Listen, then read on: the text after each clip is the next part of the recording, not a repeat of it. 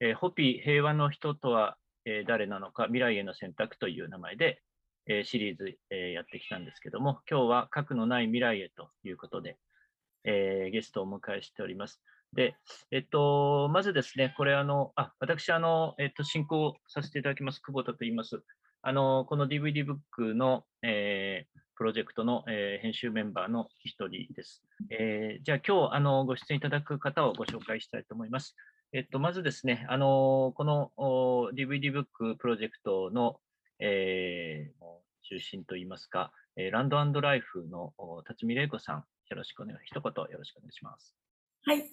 あの、辰巳玲子です。こんばんは、皆さん。ようこそ、あの、ご参加いただきまして、ありがとうございます。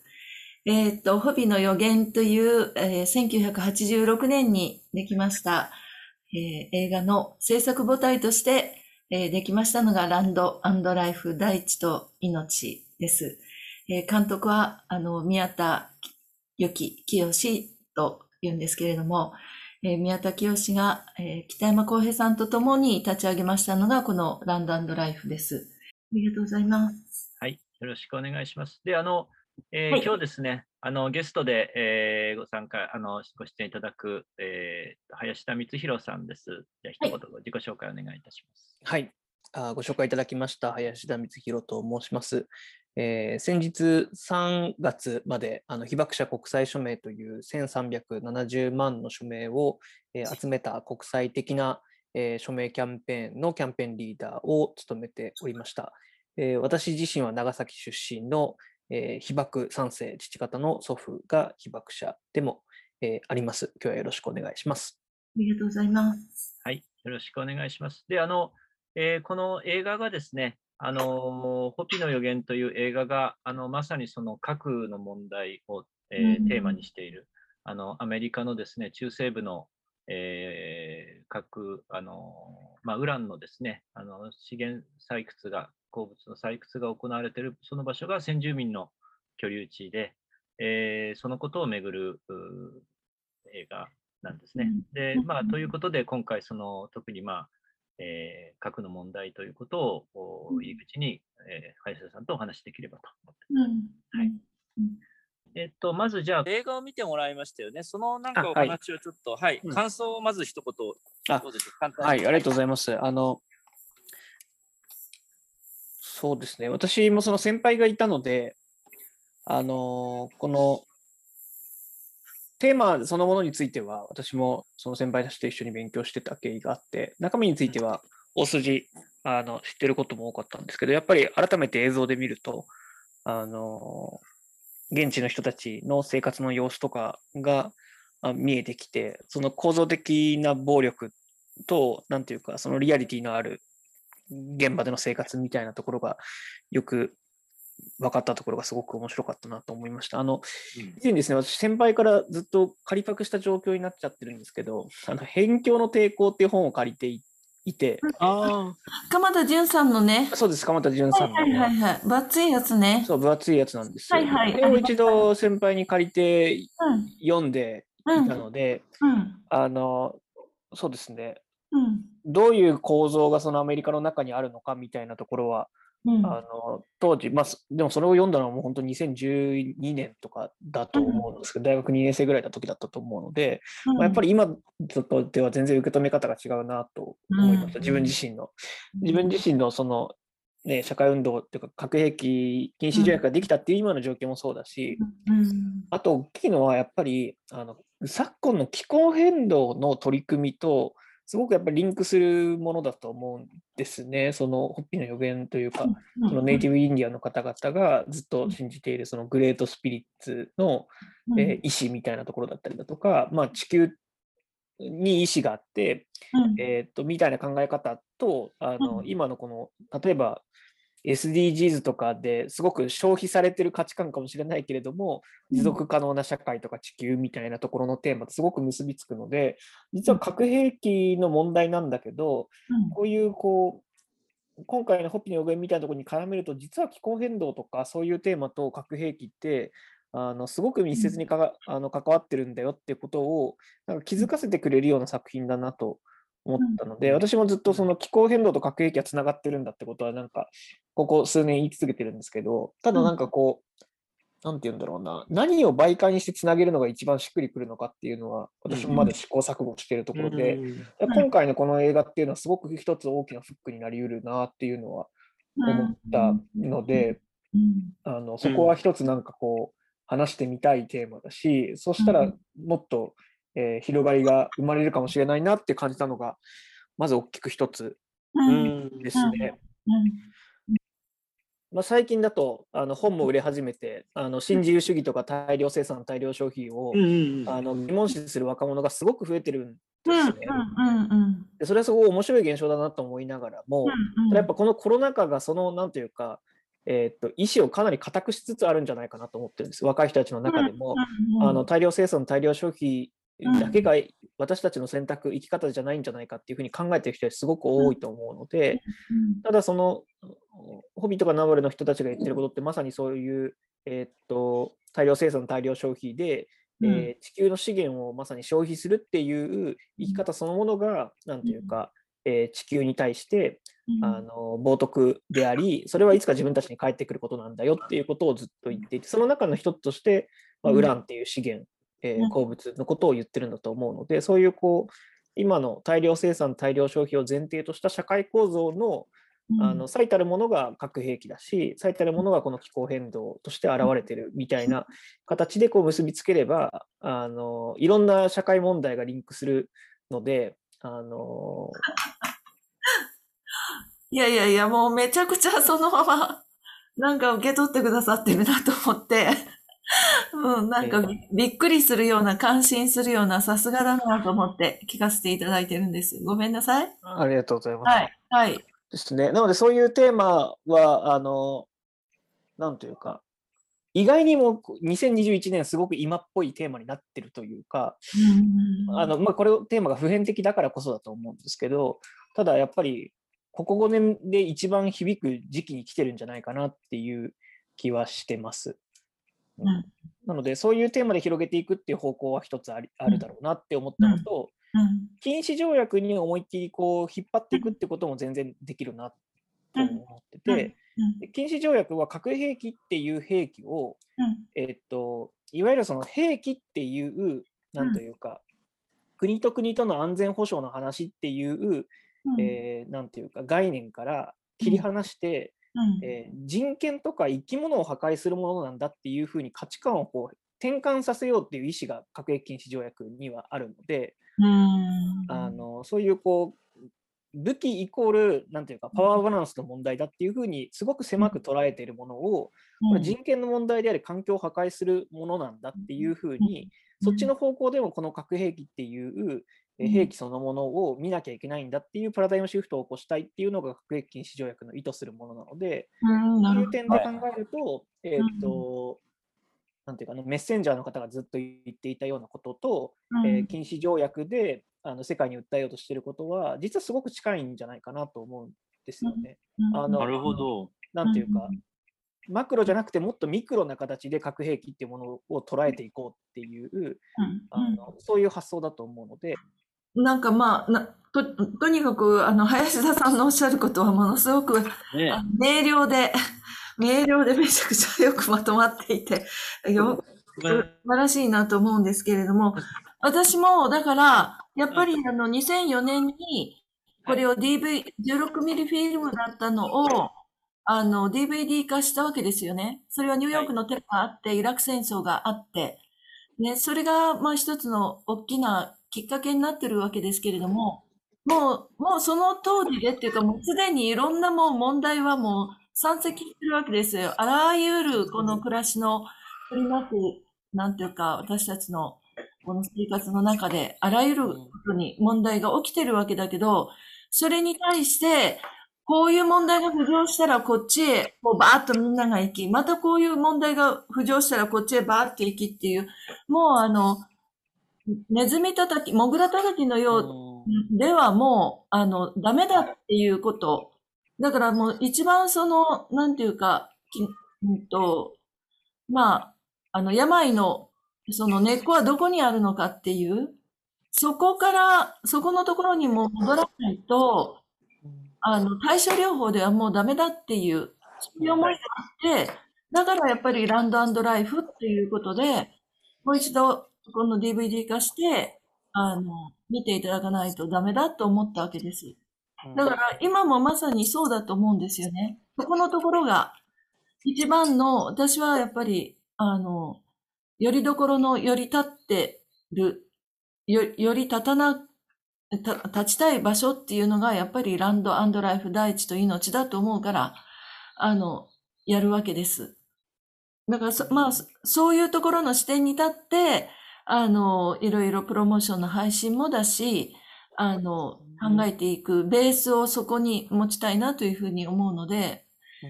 うん、そこのところは、あの、林田さんにも、おあの、お伝えさせていただきたいなと思うんですね。はい。だからもう、モグラ叩きではダメ。対症療法ではダメ。うん一番の病巣の根っこはどこにあるかっていうことを、それをはっきり伝えていくっていうことを気がつい、あの、みんな、皆さんと一緒にあの気がついていくっていうか、うん。それですね。うんうん。あとはもう、だから、それ、その視点を持てば、あらゆることに、その視点を持って、あの、ものを見ていくことができるうんうんと思うんですよ。まあ、それをこう、ネイティブの視点とか、地球の視点とかね、大地と命の視点とか、それに、うん、それにより立って、やっぱり、あらゆる起きていることを、その視点により立って見る。で、自分なりに判断する。で、どうすればいいかっていうことを自分で見つけ出していく。あるいは作り出していく。うんあるいは自分の暮らしを選択して作っていく。うんっていう、その視点が一番私は大事だと思ってます。うんうんうんはい。で、それが、やっぱりホピのこういう予言であったりとか、アメリカン、インディアン先住民の生き方や世界観の中にあるんだと思うんですね。まさに本当にこの今の地球の状況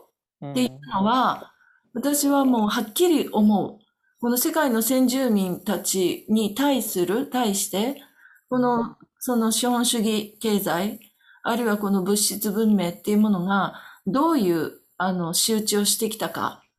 その人たちの文化、それから彼らが、あの、聖地として、暮らしの拠り所として、大事に扱ってきた、その大地や自然を、どのように破壊してきたかっていう、その、それ自体がもう今の地球の、あの、この今の問題、地球変動も、それから核兵器、もうギリギリのところまで来てるわけだけども、このことも、それから私たち自身のね、あの、やっぱり心と体のバランスが取れているか、健やかなのか、どうなのか、本当に豊かなのか、どうなのかっていうのも、全部私はそこにね、現れているように思っています。うんうん。だからそういうふうにやっぱり世界の先住民族の間で起きていることを、が直接私事であるっていう、うんそういうふうに、あの、見、あの、見れるようになるとね、うんすごく変わるんじゃないかなと思うんですね。うんでもなんかね、気夫候変動と核兵器のことはこうリンクしてるっていうことを、あの、林さんはもうずっと思ってやってこられてたんですね。そうですね。その、核兵器も結局この構造の問題だと思うので、うんうんうんあのそういうふうにあうんの捉えていくと、うん。うん。やっぱりその一国主義だとか、うんあの物質的豊かさを前提とした新自由主義みたいなものとかと、うんこの核兵器は密接に絡みつくものですし、うん。気候変動もその結局どの国一カ国が頑張ったってどうしようもないことなので、あの一国主義では絶対に乗り越えられない問題だという点ではすごくうん。あの共通していると思いますし、気候変動を引き起こしたのはそういういわゆる物質的豊かさを前提とした新自由主義だと思うので、あのま全くこう同じ構造がこの両方を作り出してるし、うん。あのしかもこの核兵器と気候変動っていうのはもうこのじゅ20年間30年間ずっとえー、と世界を破壊するかもしれないっていう、うん。えーその心配されるランキングと1位と2位をずっと独占しているものなので。うんあのそれはもう同じ構造の中で作られているものなんだっていうことはあの、うん。絶対どっかで向き誰かが向き合わなきゃいけないことなんだと思うんですね。だからそこまで世界がなんというか、ね、今分断の時代なのであの手をつなげてないという状況があるっていうことはなんというか、うん。ね、国家同士国のリーダーが考えられないことかもしれないけど一市民の方がむしろあのその国境の域を飛び越えて思考できると思うので、うん。あのそれはすごく大事だと思いますね。うん。うん、そうですね。これだけ、まあ、インターネットが、ね、うん。あの、もうコロナ以降、またさらに、インターネットのその力っていうか、もう一瞬にして、あの、同じ情報を共有できるようになりましたから、もう国際、まあ、国際戦争って言っていいなら、もう戦争の仕組み自体がもう国と国とかそういうことじゃないっていうこともはっきり分かってきてるわけだけれども、うんうん。もうそういうことさえももう情報っていうかね、もううん。iPhone 一つ持っていたら、そこから情報発信して何が起こってるかっていうのを知らせることができるっていう、その情報をどうやって、その、なんていうのかな、遮断したりとか、あるいはその利用したりとかっていうようなことにすごくかかってる？うんうん。ねね、うん戦争自体も、うんあれじゃないですか。あの、広告代理店みたいなところを、うんみんな飲んで、あの、プロパガンダしてるわけだからね。うん。だから、まあ、この情報、どういうふうにして、ねでも、このたくさんある情報を、どういうふうにその中から私たちは選び取ったらいいんでしょうね。うんうんうん。その、なんていうか、その構造、すごいまあ植民地主義的じゃないですか、現地で行われたことも日本ええに関してもあるけれどもうんただこの植民地主義的な構造っていうのは、常にやっぱりプロパガンダによって見えづらくなってるので、構造が見えなくなって、何が悪いのかっていうのが見えなくなるからこそ、うんあの現地の人たちだってその構造の中で、まあまあ、働き手になっちゃうみたいな、まあ、それと沖縄の辺野古でも起きてることだし、うんでただその構造の方に目を向けられるかどうかっていうのはやっぱり同時にいつの時代もこうあの求められてることだと思うのでこういうこねう不可視化されたじょあの構造っていうのをどうやってみんながあの見えるようにしていくのかってことを考えるときにあうん。の例えばホピの予言とか、まあ、そういうこう普遍的なメッセージを出してくれてる人たちの、うん。えーメッセージを軸にみんなで議論しながらじゃあ2021年の今はその構造ってどういう形で現れてるんだろうねっていうのをまあ、それぞれの時代に応じて考えていくしかないなとはうん思うんですよね。だ、だからこの構造の問題なんだけども、この構造っていうものを変えていくにはうんどうしたらいいのかですね。まあ、この、ホビの予言っていう映画うん。は、その、精神、精神性っていうね、人間の持つ精神性の、その、精神性の、なんていうのかな、えっと、精神性とこの地球のこの環境、地球のこの状況、この世界の状況との関係を、その、考えさせてくれるうん。映画だという、そういう見方もあるわけです。うん。で私もそのように思っています。うん。うん。で、その、やっぱり、その物質主義的に偏った、うん。まあ、現代文明っていうものは、なかなか今、ふ不可視化された構造っておっしゃったけれども、もう今私たちが目には見えない存在とかね、まあ、あるいはその精神性って言われるものとかを、この置き去りにしてきてしまった？うんことにもよると私はも思うんですね。うんまあ、あの、ある意味、心の、私たちの心の投影っていうものが、この世界を作り出している。うんうん、心っていうものが言葉になるし、言葉はこう、やっぱり形を作っていくわけですよね、現実を。うんうん。で、そういうところの私たちがもう一度意識をし直すうんことも必要じゃない、とても必要なことじゃないかと思うし、そういう、まあ、いわば、そういう時代がやってきているんじゃないかなとも思うわけです。うんで、そのあたりの、まあ、インディアンたち、あの、映画の中にもあったけれども、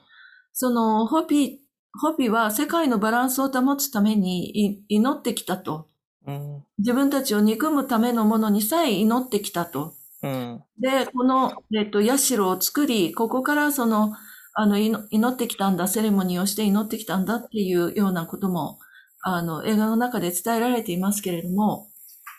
そういうことに対しては、と対して何か、うん林さんとしては、うん。あ感じられたり、思われたりしたようなことはありますか？うん。あのー多分その新自由主義とか、あのー植民地主義みたいなところのその不可視化みたいなところと、なんかもう一つのキーワードが、はい。なん。か人間がこう歯車の一部のように、うん。あの自分がどういうなんかこう役割なのかみたいな形で、なんか一人一人がこう思考する、して行動するみたいなことをうん。前提に作られた社会システムではもうなくなっちゃってるんだと思うんですよね。うん。なるほどで、えーっとそこがやっぱり問題だし、だからあのその先住民の人たちを移住させようとしてる人たちは、その法律でこれは決められたことだからっていう形で、例えば警察官の人たちもなんて自信満々で正義面してるみたいな絵が出てくると思うんですけど、あの人たちって本当、あの凡庸の悪っていう感じで、正しいことをしてると思って多分あそこに立ってるんですよね。あの収容することに対、土地収容に対する正義感みたいなものを彼らが彼らで感じていて、でもそれはその法律っていうものが、うん法律で決められたことは正しいことだからっていう思考停止状態になってるから、そういう形になってるんだと思うんですけど、うん。なんかそういうこう、縛りみたいなものから、うん。あのホピの人たちとか、いわゆる先住民の人たちは、祈るっていう行為って何も考えないって行為じゃなくて、祈るって行為って思考するって行為だと思うので、自分たちが生きることが地球を傷つけてないかとか、自然を破壊してないかとか、常にこう考えながら、あの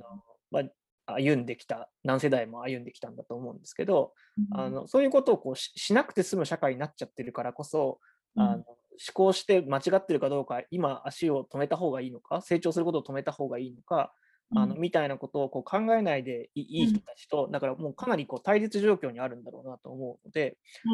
あのその祈りっていうことそのものがあの、そういうこう思考するっていう行為であって、でそれは今の自分たちをあの見つめてるっていうあのことなんだよねっていうことをなんかこう解釈していくと、あのなんかちょっと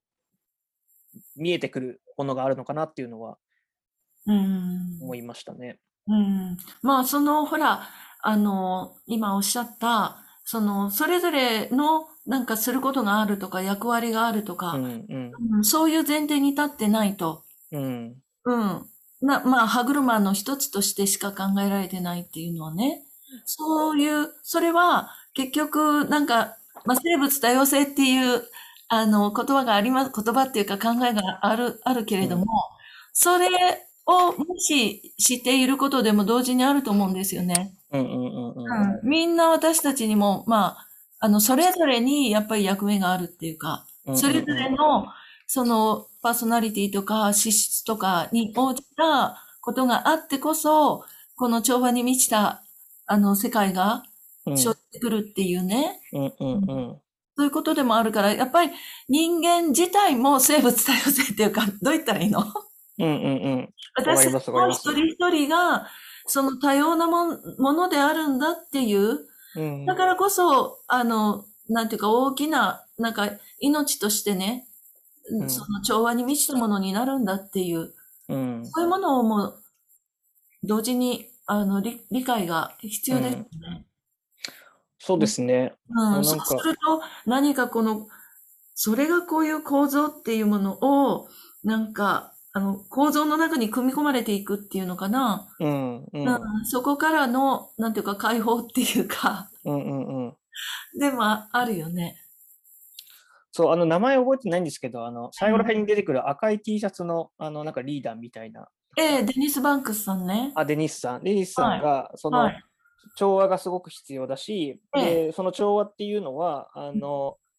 なんていうか、国境を越えてできると思ってると。だから自分たちは同志と一緒に立ち上がって、核兵器や多国籍企業に対してうん。対抗する、なんか世界的なネットワークを作るつもりだみたいなことを言ってたと思うんですけど、うん。なんかこう、なんて言うんだろう、調和のために国境を越えるってことがすごく自然なこととして考えられて施行されていて、うんなんていうか、国と国みたいな概念ではなくて、うん。あの地球と共に生きる人たちの連帯みたいなものを、うんあの考えた時のキーワードとして、まあ、調和、ハーモニーっていう単語を使ってるんだと思うんですよね。うん。まあ、それは多分あの今の日本で考えると辺野古とかあうん。のそれこそ福島とか、うん。あのそういうなんか同じ構造にいる人たちはきっと連帯できるだろうしそういう人たちと連帯しながらこの構造と一緒に戦っていくんだっていうことを、うん。あのまあ、要は言ってるってことだと思うんですけど、はいはいはい。あのただやっぱそういうこう調調和ハーモニーとか祈りみたいなものってすごく宗教的な行為でスピリチュアルな行為だっていう形で、うん。あのなんというかちょっと他者化しちゃうっていうかなんかうん。そういう宗教的な人たちなのねっていうふうにこ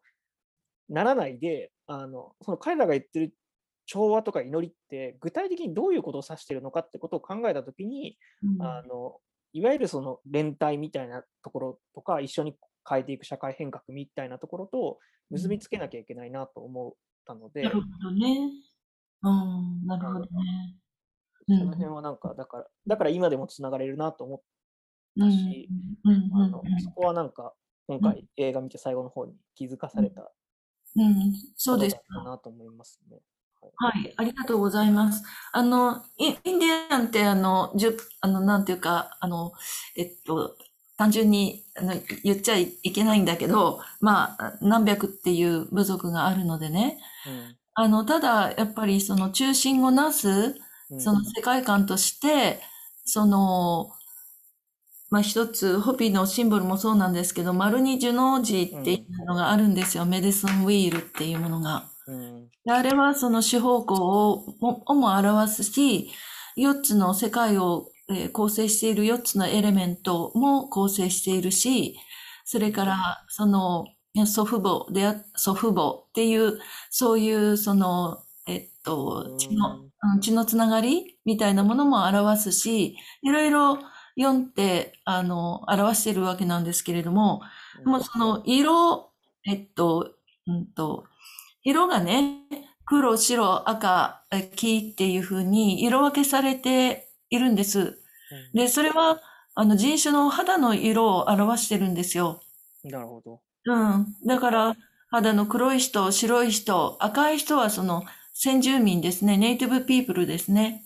インディアンであったり。で、まあ、黄色は私たちのような黄色人種だけれども、その4つの肌の人たちが一つになってこそ、この地球のハーモニーが守れるんだというような意味合いがあって、もともとだからその、やっぱりインディアンの人たちに、そういうなんか平和思想っていうものが、もともとあるんだなというふうに思うのね。うんうんうん。うん、うん。まあ、うん。うん。あるんだなと思っています。うんうんうん。うん。だからそういうなんか国境とか、そういうものを、もう、はるかに超えちゃうっていうの？うん。それと、まあよく言う、言うのは、ホビなんかでもよく言うのは、人間が作った方に自分たちは従ってるんじゃないとね。うんうんうん。この宇宙の方、自然の方に従ってるんだっていうことをよく言うんですよね。うん、なるほど。うん。まあそういうところからね、いろいろ、あの、なんていうか、うーんと、いろいろ、どう言ったらいいのかな？派生していくと、自分たちが今のこの現代社会の中で、その自然のサイクルとか、そういうところから離れて、わもうわからなくなって生きてるんじゃないかとか、うん。それから、いろいろ暦の問題のことをやってる人たちうんいる。うんなるほど。いかに、いかにそのこのグレ、グレゴリオ歴によってね、うん。そういう自然のサイクルから、サイクルを感じさせないようにされてきたかとかね。うんうんうんうん。どんどんは、あの、そういうふうに発展していくわけね。なるほど。うん。まあちょっと待ってね。話をどういうふうに持っていったらいいのかな。うん。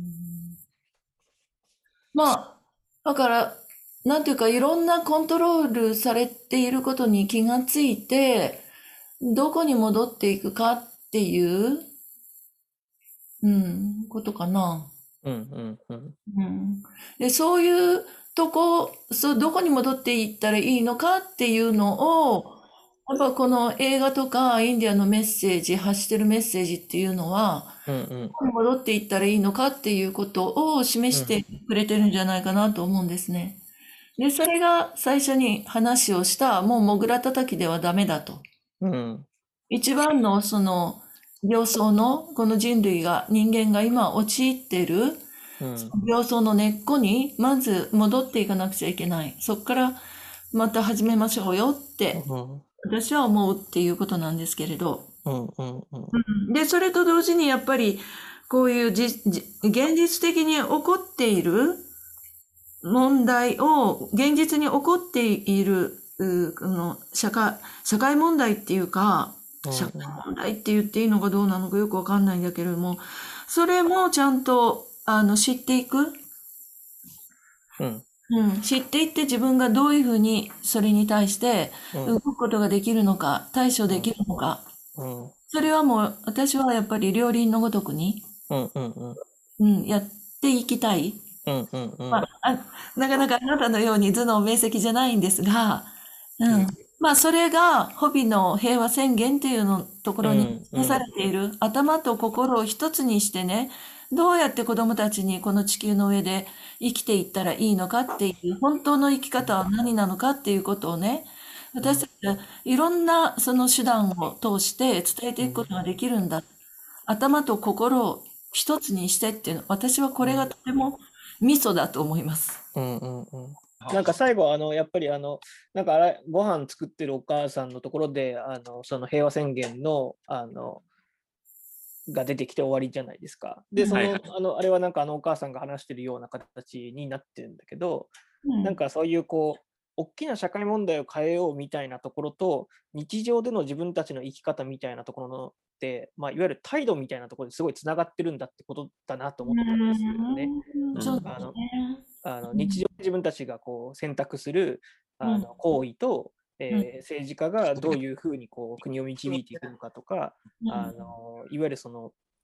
パリ宣言みたいな条約みたいなところも含めて作っていくのかみたいなところの指針って基本的に人間変わらないと思うので、それが日常の話なのか世界の話なのかってところだけど、ただ共通するところは、そのちゃんと調和が取れているのかとか、あの人権が守られているのかとか、そういうところを大切にしながら日常を生きていけば、まあ、結果的にそういう国と国との話とか地球みたいな話になった時にも、あのまあ、正しい選択ができるっていう言い方をすると語弊があるかもしれないですけど、実は例えばこんこ今年行われる総選挙だって関係するし、うん。私たちが明日からペットボトル買うかどうかみたいなところももちろん関係するし、まあ、いろんな僕らの行為っていうのが全部つながってますよねみたいなところにつなげられると、まあ一番。うんうん。はい、ありがとうございます。えっとですね、もうあのこの、うんえっと、DVD ブックの、えープロジェクトっていうのは、もうあの数数年持ち越してきてるんですね、うんうんうん。実は。まあ、いろんなあのタイミングが合わなくって、うん。で、数年持ち越してきたわけですが、やっぱりもう今年しかないなと、もう今年出さなければ、ちょっともう来年ないなぐらいなうん。あの、思っているわけです。それはやっぱりこのコロナのことがあってうんうんうんもあるし、それからやっぱり今年の1月にうん核兵器禁止条約が1月22日に発効した。うんうんうんこれもすごく大きな、とっても大きなことで、うんそういう意味でもやっぱり今年だなっていう。で、まだ日本がこれに批准してない。うん。っていう、まあ、これちょっと大きすぎるので、日本がうん参加してないっていうのは。うんうん。なので、そういったのもとてもあります。ですね。このタイミングっていう。もう出さなきゃダメだって。うんで時のやっぱりその警告の大きな一つはやっぱりこう第三次世界大戦が起きるような勃発するようなことになればうん核兵器が使われる公算が非常に高いと。うんうん。そうなればもう勝者も敗者もないんだっていうことをねうん言ってるわけでまあ人間が生きていけなくなったってこの地球は地球の生命活動とか命のまあ活動っていうかそれはもうずっと続いていくとは思うんですけれどもうん。うん。まあまあ、とにかく、やっぱり一つ、ホビーの大きな警告っていうのは、あの、核、核兵器が使われないようにという、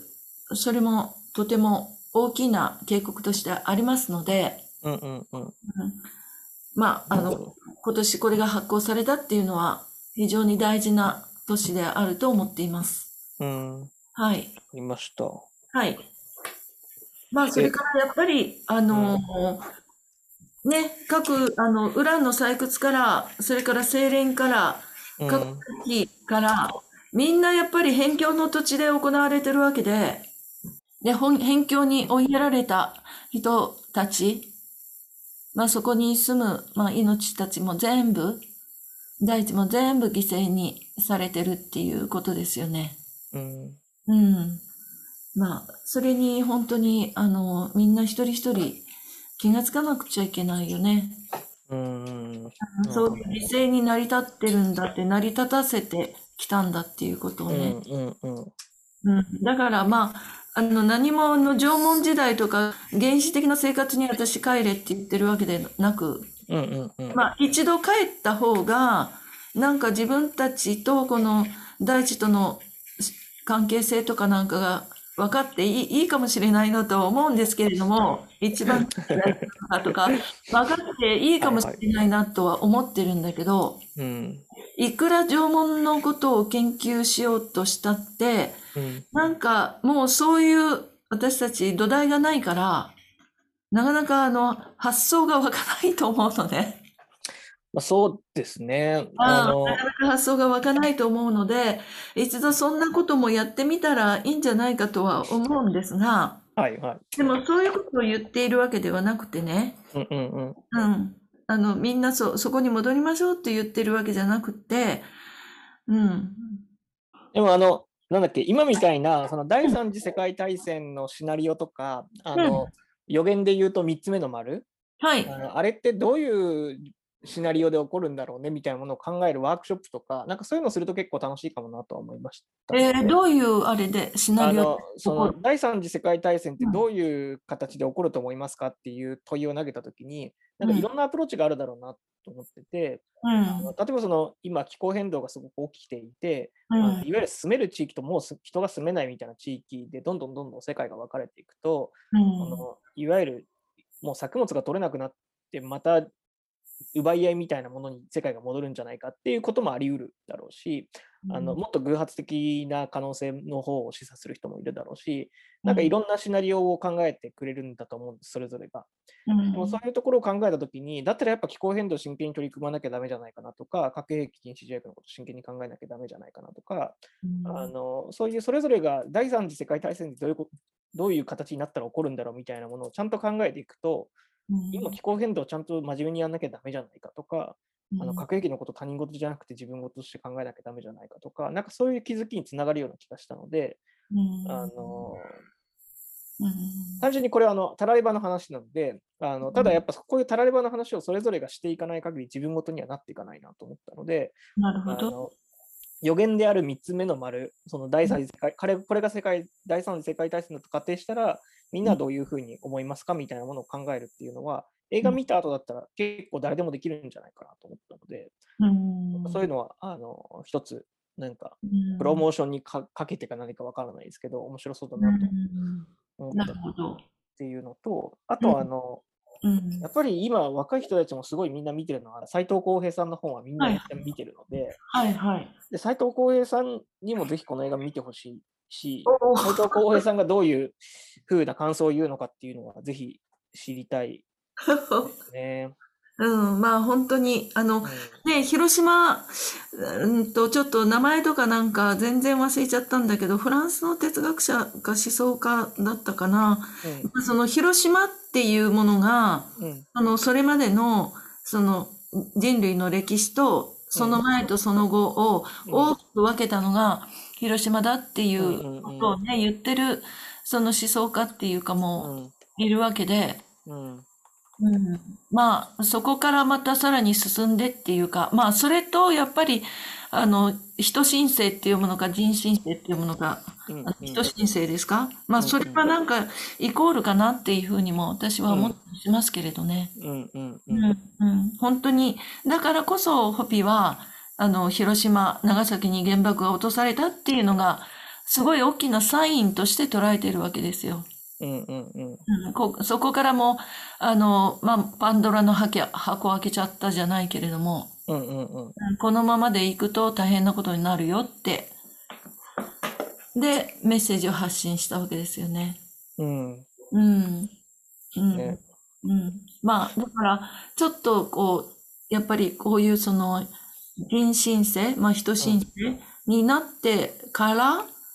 なってからって、み今、今私たちはそこにいるわけだだけれども、うん今までとは、その、長い間の、やっぱり価値観とか、世界の見方とは違う見方を求められてるなとは思いますね。うんうんもう前提が違ってきちゃってるから。うんうんうん、うん。そんな風には思います。まあ、だから、それにはどうしたらいいかなんだけど、うん、どうしたらいいんでしょうね。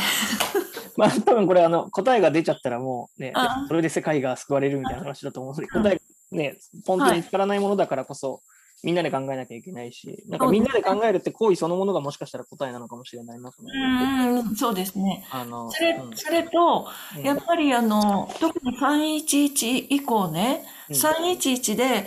あの、その原発のことを、うん。もう注目してっていうか、わうんようやく分かって、それであの、勉強を始めた市民っていうのはたくさんいると思うんですよ。で、もうインターネットをみんな調べていって、うん。で、どんどんどんどんじゃあその原発の背後にうん。何があるのか、どういう仕組みがあるのか、まあうん原発村なんていうのがあるけれども、どういう構造があるのか、うん。そこからどんどんどんどんその歴史自体を遡っていく人たちもいたと思うんですね。うん。で、そういう中で、その国際間の戦争、私なんかもそうなんだけれども、うん。戦争っていうのは国際間の問題だと思っていたけれど、いやいや違うかったっていうのも、もう今分かってるわけでしょ？うんうんうん。国際間の問題じゃないよね、これね。うんうん。うん、対アメリカとか対日本とかじゃもうなくなってるっていうのがはっきり分かってきてる。うんうんうん。だから第三次世界大戦っていうものが起こるとしたら、で、またそれを止められるとしたら、何なのかっていう、国家間ではもうないっていう、うん、じゃあどうやったら私たち、それ、この次の戦争が起こらないようにしていけるのかっていう、うん。なんかそれは、どう思いますか？この戦争をどうやったら止めていけるのか、もう本当国家間じゃないでしょ、これ。国家を動かしている、なんかバックがあるじゃないですか。企業だったり。もう企業の代理店みたいになってるわけでしょ？国家自体が。うんそうですね。営業みたいに。うん、え言ってることはすごくよくわかります。あの、ただやっぱ僕、こういう時言葉をすごく僕は気をつけたいなと思ってて、うん。あの、国家じゃないし、裏で操っている人たちがいるんだ、操ってるのが企業なんだみたいな言い方すると、うん。あの、構造の問題なんだけれども、構造の問題から離れて、うん。Q アノンみたいな話に、ピャンと逆しちゃいそうな気がしてて、なるほど。それはすごく怖いなと思うん あ、なるほど。ですよね。なるほど。あの。確かにこれは、うんなんていうか、国の側も意図せず、うん企業側の言いなりにな、結果的になってるっていう、そういう構造があるっていうのはその通りだと思うし、うん。あの表面上は国と国が争ってるんだけれども、うん。実はやっぱバックアップしている企業みたいなところにも目を分けないか目を向けない限り、国だけを交渉しててもダメなんだ。国だけを相手にしたデモとかをやれば、選挙をやれば解決するってことじゃないんだってことを気づくってことは大事だと思うんですけど、うん。それはなんかやっぱラスボスはどこなのかみたいな感じの発想になると、なんかちょっと間違った運動になっちゃうのかなっていう気がするので、なんかその辺の言葉はなんか僕もまだ開発できてないんですけど、うん。あの構造の問題なんだっていう時の構造って一体何なのっていうことをうん。もっと多分噛み砕いて説明できるように僕もならなきゃいけないなと思うし。なん、か、うん。あの、すごいそれ僕今年ね陰謀論のことすごい考えてたんでうんうん。すごい共感するんですけど、うん。そのうん。結構311で目覚めたはずの人がうん。陰謀論にはまっちゃったりしてるんですよね。そうそうそう、そうなんですよ。うん。それでやっぱりこれってあのつまりねそのえーっと敵を他者化するっていうか、そうそうそうそのそんな感じがしうんやっぱりその企業とか、まあ、あのなんだあのディープステートとか、そういうこう資本とかねそういううーなんかこうそれはなんか自分と関係ない悪の向こう側にいるもの、でそれを探してやっつけろっていうやっぱりそういうあの問題の立て方がすごく危ういんだと思うんですよね。でそうじゃなくてこのホピーの予言が言ってるのは、あのみんなの中にそのホピーがあるっていうか、それはだから自分の中の2つの傾向なんですよね。人間の中に植え込まれた2つのその権力を求め金を求め支配をしようとするっていう傾向と,、えー、とそれに抗うもっと大地に根ざして生きていくっていう部分と人間は多分両方持っててなんかそれをそこに気が付くと自分のことになって他者化しないで済むっていうかな。なんかそれをホピーの予言を教えてくれてんじゃないかっていう。うん。うん。な確かに。確かに、だから、まあ、ホピの平和宣言は、あの、ホピっていうのが、その、そういう、なんていうか、スピリットを持った、精神を持ったものをホピと言ってるっていうことで、私たちもホピであるっていうことだと思うんですけれども、うん、まあ、それが、まあ、それがとても大事で、なんかやっぱり、あの、誰が悪いとか、誰とアゲンストするとか、こういう人たちがいるからダメなんだとかっていう、他者のせいにするのではなく、いや、もう本当に自分自身の問題なんだっていう、もちろんもちろんねと思います。もちろん構造は変えなきゃいけないし、うん。あの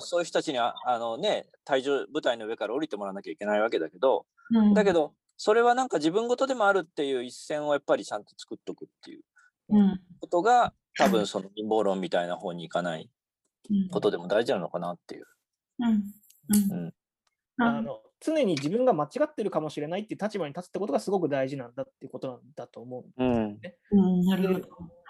僕はそれを例えば左翼とかリベラルとかって言い方するけど、もしかしたらそれはホピ的な言葉でも言えるのかもしれない。自分が常に間違ってるかもしれないし、立ち止まって考えなきゃいけないんだっていう。レコさんあのホピのその予言っていうものをねええ、なんかあの決められたものっていうふうに受け止めちゃって、なんかね、人類の予言が決められてるんだみたいなふうに受け取るんじゃなくて、やっぱり、りそれを自分の選択はい、あの自分のこととして自分に主体性があることとして受け止めるっていう。ことが僕大事かなって思ってたんですけど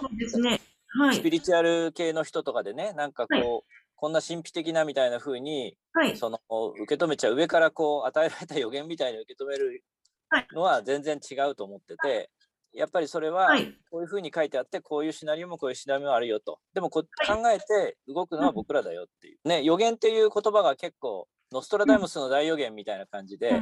決まってることみたいな風にうん受け取る人もいると思うんですけどまあそこもちょっとねそうですあのそうじゃないっていうで、はい。もうそれが一番のあれですから、あの、予言の、このホビの予言のとても大事なところはそこですから。うん。選択にかかっていますよって。うん。だからこそやっぱりこのパンデミックっていうの、コロナっていうのが起きて、みんなが今まで通りにいかないっていうのはもう一人一人が分かってるわけで、じゃあどうするのかですよね。うん。うん。自分がどういう暮らしを選ぶのか、どうしたいのかっていう。うん。うん。まあ、だからこそ今だっていう思いですね。うん。はい。うん、はい。本当に、あの、はい吉田さんありがとうございます。はい、ありがとうございます。はい。では、失礼します。はい。ありがとうございます。